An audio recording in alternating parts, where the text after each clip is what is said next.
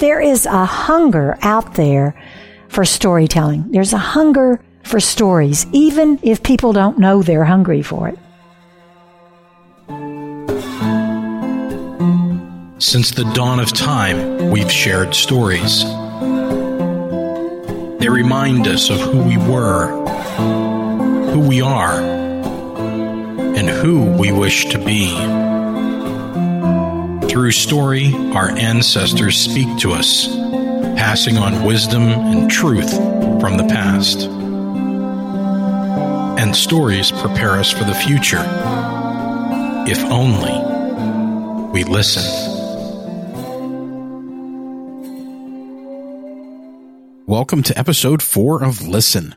My name is Daniel Foytek, and I love a good story. To returning listeners, thanks for coming back to hear more stories, and hello to all the new listeners. This podcast is called Listen, and it's about one of my favorite activities, and if you're here, hopefully one of yours too, listening to great stories. If you know a great storyteller who's working on building their following and who should be featured here, contact me at feedback at ninth story dot com to let me know, or let them know. Today's featured teller is Connie Regan-Blake.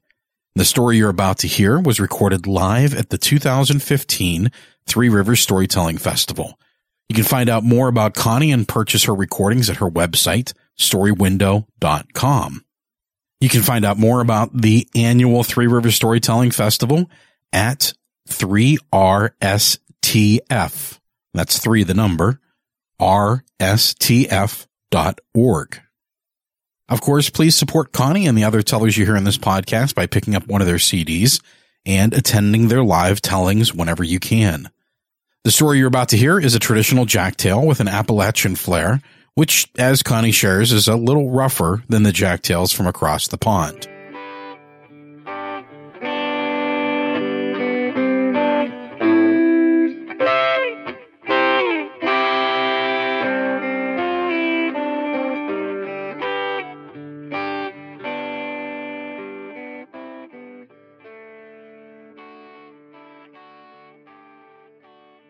Now, to whet your appetite, I have two little-known facts about our national storyteller, Connie Regan-Blake.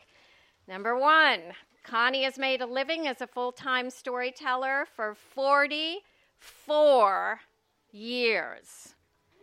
And Connie is the only storyteller to have been on the main stage at the National Storytelling Festival every single year since nineteen seventy-three, either as a featured teller or as an M C. Truly amazing. And now let's give a rousing welcome to veteran storyteller Connie Regan-Blake.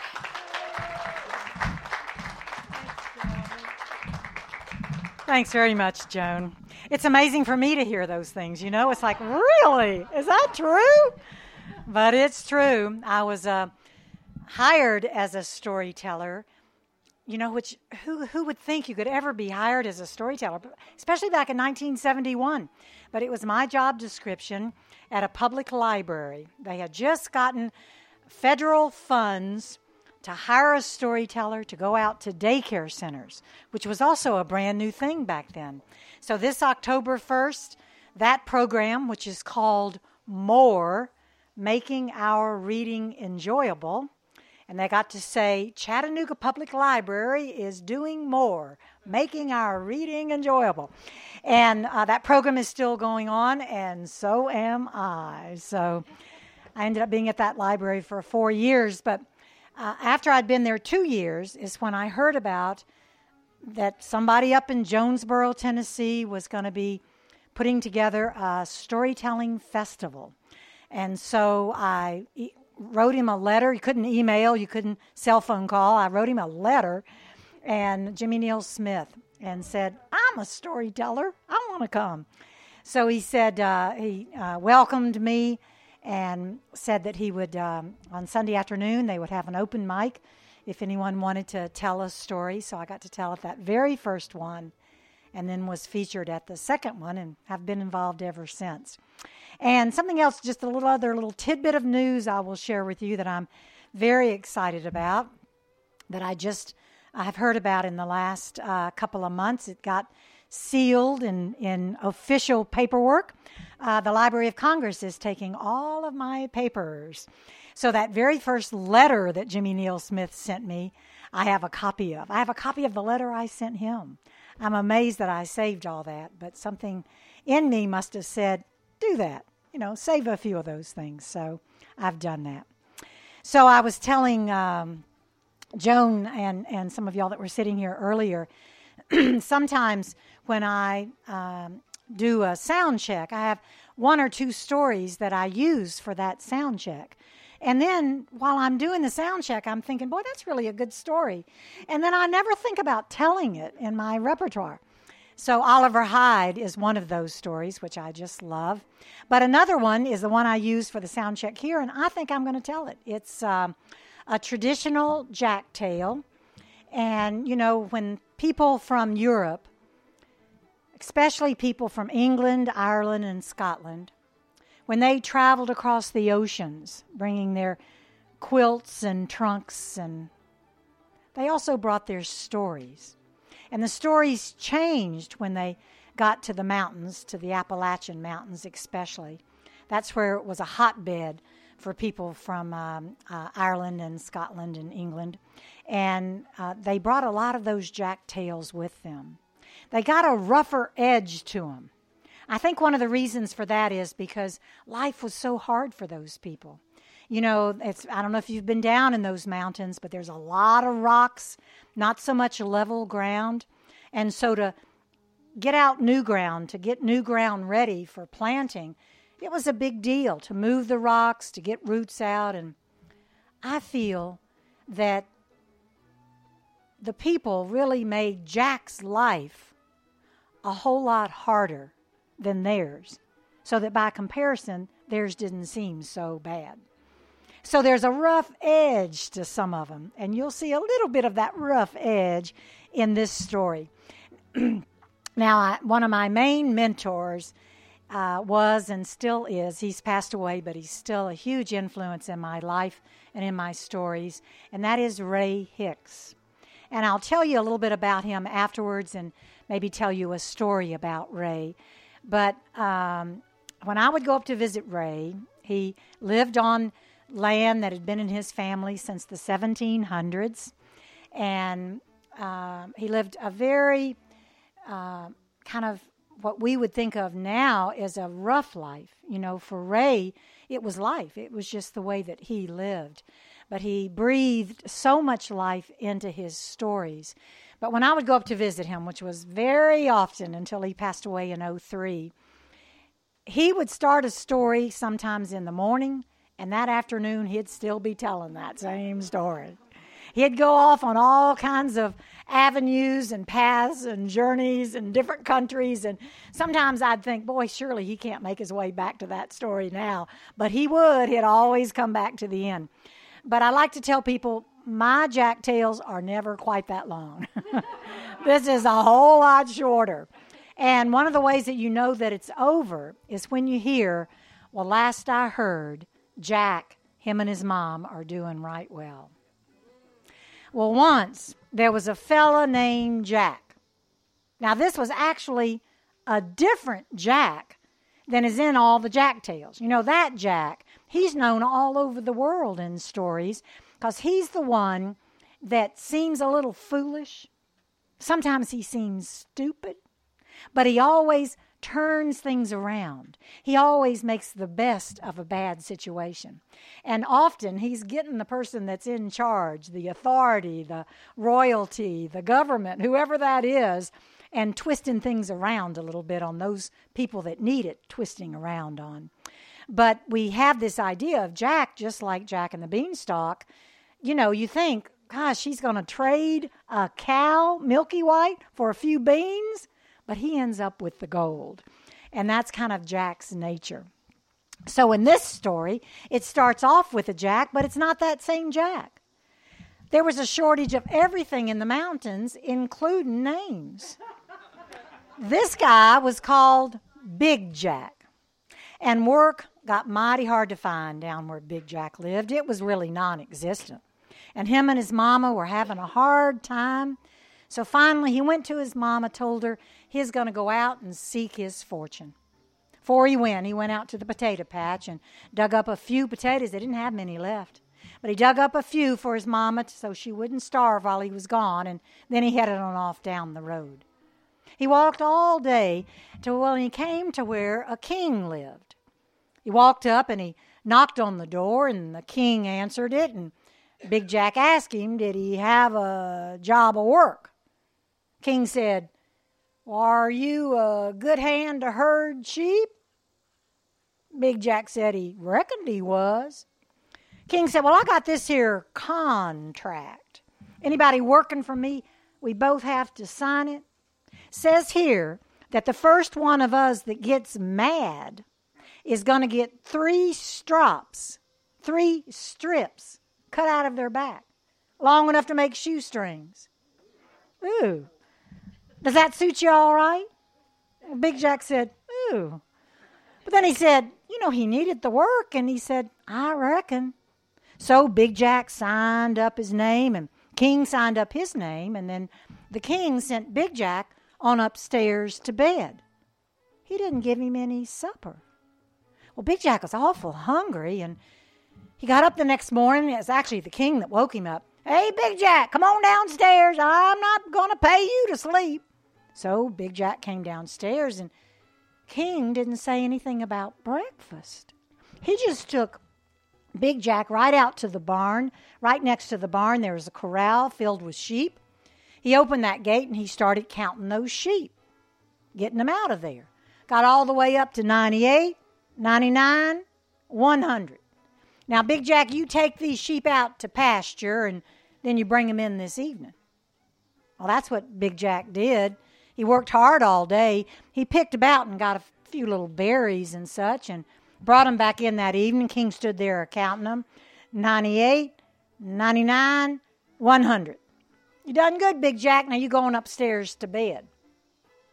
No mention of supper. This went on for three days. Big Jack is about to starve. He came in that third day, and the king was standing there counting them, got up to one hundred, told him he'd done good, and told him going up to bed. And Big Jack said, King, ain't you going to give me nothing to eat? King said, why, no. I never hired you to eat. I hired you to tend sheep. Are, are you mad? Well, looks like a man ought to be mad. Work them all day, starve them to death. That ain't no way to do. And he stomped his foot, looked like he was about to cuss. And the king took hold of him, got out his knife, and cut three big strops right out of Big Jack's back. Remember, this is a story. And Big Jack, he recollected about that rule. How he had agreed to it, he had signed his name up, and since he had broken the contract, Big Jack didn't even get paid for the work he had done. So Big Jack just went on off down the road. Now directly, he met up with Little Jack. That's the same Jack I was telling you about that's in all those other stories. Little Jack stopped him and said, whoa, what's the matter with you? And Big Jack told him all about what had happened, what the king had done and everything. So Little Jack took Big Jack to the doctors, told him to get all fixed up, said he'd pay whatever it cost when he come that way again. Then Little Jack went to the king's place. See, would the king hire him? He knocked on the door, and that king said, yeah. Jack said he was looking for a job of work. King said, are you a good hand to herd sheep? Little Jack said, oh, King, herding sheep, why, back home, they say I'm one of the best shepherds there is. All right, anybody works for me has to sign this here contract. Says here that the first one of us that gets mad is going to get three strops cut out of his back long enough to make shoestrings. Does that suit you all right? Little Jack said, oh, King, I hardly ever get mad. King said, well, all right. And King signed, and Jack signed, and then King sent Jack on upstairs to bed. No word about supper. Well, Jack, he went upstairs, but he didn't go to sleep.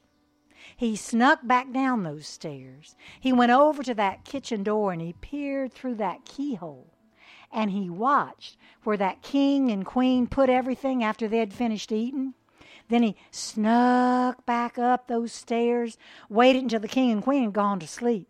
Then he came back down, eased that kitchen door open, went in there, had his fill of food, put bread and salt in his pockets, and then he went on upstairs and he slept on a full belly. Next morning, King hollered him out, "Oh there, Jack, come on downstairs. I'm not paying you to sleep."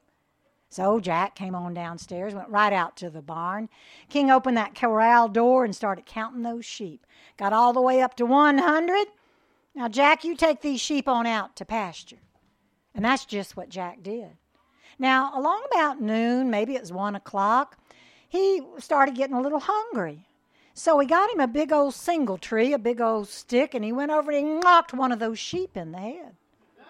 He skinned it out, built him up a little fire, and roasted that meat, took out his bread and salt, and mm, he eat on it all day long.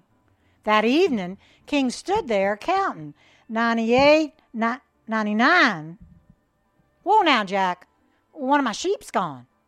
And Jack said, "Yes, King, I was going to tell you about that. I got hungry during the day, so I just knocked one of your sheep in the head." "Are you mad?" "No, I don't reckon I'm mad." And Jack went on upstairs to bed. This happened three days in a row. That king only got up to ninety-seven sheep, and he said, "Jack, you are going to break me up this way." Jack said, "King, are, are, are you mad?" "No, I'm not mad, but I don't think you're cut out to be a shepherd. How are you at plowing?" Jack said, "Oh, King, plowing, why, back home they say I'm one of the best there is. All right, tomorrow morning you meet me down here at the barn." And that's just what Jack did. And Jack helped the king get out his two fine, perfectly matched horses. I mean, these horses were a beauty. They even twitched their ears in the same direction at the same time. Swished that tail in the same direction, too. And the king was so proud of those horses. Then the two of them, uh, Jack and the king, put all that harness on them, got that plow set up behind it. Then they put the plow on a sled, and King took Jack and the horses and plow and all down to a big level field. And the king showed Jack just where he wanted him to do that plowing. And Jack, he turned out good, straight furrows till the king left. As soon as that king was gone, Jack let those horses go this way and that way. And that was actually some of the first crop circles. They were round in circles. And directly, Jack saw an old man come riding down the road. He's riding on a little jenny, little old mule. It's a small, his feet were practically brushing the ground. And Jack stopped him when he got up close. "Oh, hold on there, old man. What is that you are riding?" That old man said, "Oh, don't you be making fun of my Jenny. She's the best I can do." Jack said, "Making fun? Lommy, I'm not making fun. I want that thing. How much will you take for it?" "Oh, you don't want this little old Jenny. She's not worth anything." "Why, yes, I do. How will you swap it for one of these here horses?" That old man said, "Oh, I don't have anything to pay you any boot." And Jack said, "Boot? Why, bedad, I'd allowed you'd want the difference. You swap me even, and the deal's made right here." That old man moved faster than he had moved in four decades. He was off his little old Jenny, had that saddle and bridle off of it. Jack helped him get the other horse ready. Jack gave him a leg up because that horse was a whole lot higher than that little Jenny. And that old man took off running with that horse. And Jack, he, he got that little mule next to that big fine horse and got that harness on and started in plowing. Well, directly, the king come out there. "Jack, what in the world are you a-doing?" Jack said, oh, I, I, I'm plowing. Plowing? But my horse, my, my big fine team of horses, where's, where, where's my other horse? And Jack said, oh, I was going to tell you about that, King. See, I, this old man was riding down the road on this little Jenny. I thought she is the prettiest thing in the world, and I just knew that you would think so too. Uh, you don't look like you think so, though. Are, are you mad? No, I'm not mad. No. Well, I don't think you're cut out for plowing. How are you at picking apples? Picking apples? Well, I know back home you're the best. You go on down the barn, get me a basket and a rope, get yourself a ladder, going up to the orchard and start picking some apples. I'll be up there directly. He had a little bit of steam coming out of his ears. So Jackie went down to the barn, got him a basket and a rope and a ladder, and he got him an axe. He went up to the orchard and he cut down three big apple trees. He laid that ladder up sideways on one of them apple trees and commenced to picking off apples. Directly, the king come up there. Jack, what in the world are you doing? Well, I'm picking apples like you told me to. Picking apples, but you cut down the trees. Jack said, King, how'd you expect me to pick off apples and then way up yonder? I always cut down the trees first. Are, are you mad? No, I'm not mad, but I'm going to show you how I want them apples picked. He took that ladder and put it up on one of those few remaining trees. He got that basket and rope, and he clumb up that ladder, and Jack saw him tie that basket up there and grab hold of one of the branches, and Jack pulled that ladder out from underneath that king. Just left him a dangling. Jack, what in the world you go and do that for? And Jack said, well, King, why don't you tell me how come you didn't give me nothing to eat? Well, Jack, I can't fix anything from up here. Go down to the house. Tell the queen to fix you up something to eat quick. And so Jack, he went down to the house. Went right into the kitchen there. Queen was in there working hard, and Jack said, Queen, King told me to come down here and kiss up on you. She said he never done it. She went out into the yard and hollered up, King, did you send this boy down here? Yes, do whatever he says, and I'll do the cooking and cleaning for a year. Well, that sounded really good. Plus, Jack wasn't so bad looking. She went back into the kitchen. She grabbed him up and mwah, laid a big one on him. And then they chatted just a little bit. And then Jack said he's going to go back up the mountain. And Queen, since King was going to be doing all the work, she didn't have anything to do that afternoon. So she followed Jack up the mountain. They got up to the top of the orchard there. And King was still a dangling. Jack took that ladder and put it underneath him. And he started down the ladder just as the queen got up there. And she said, King, how come you sent that boy down there to kiss up on me? He said, I never done it. Did you kiss him? She said, why, yes, it was certainly worth a year of you cooking and cleaning. Jack could see smoke not only in the ears, but in the mouth and the nose and the eyes. Jack said, King, are...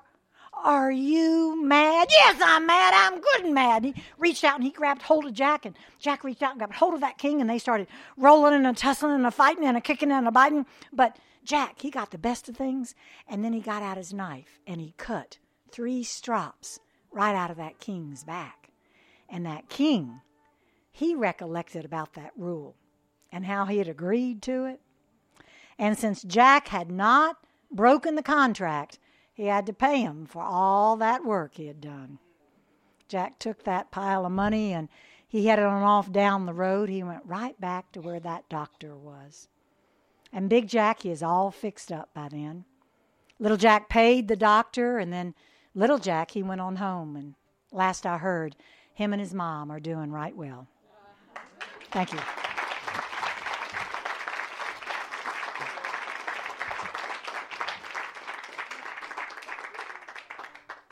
There's a whole collection of uh, Jack tales. Uh, there's lo- actually a lot of different collections now. But Richard Chase is the person who uh, listened to those stories back in the thirties and forties, and he um, uh, collected them, and he ended up putting them into a book. They're still in print. You can find them. And like I said, they have that little bit of a rougher edge, but um, I do I do like that about them. There's something, there's a different sense maybe that we can get about what life was like back then.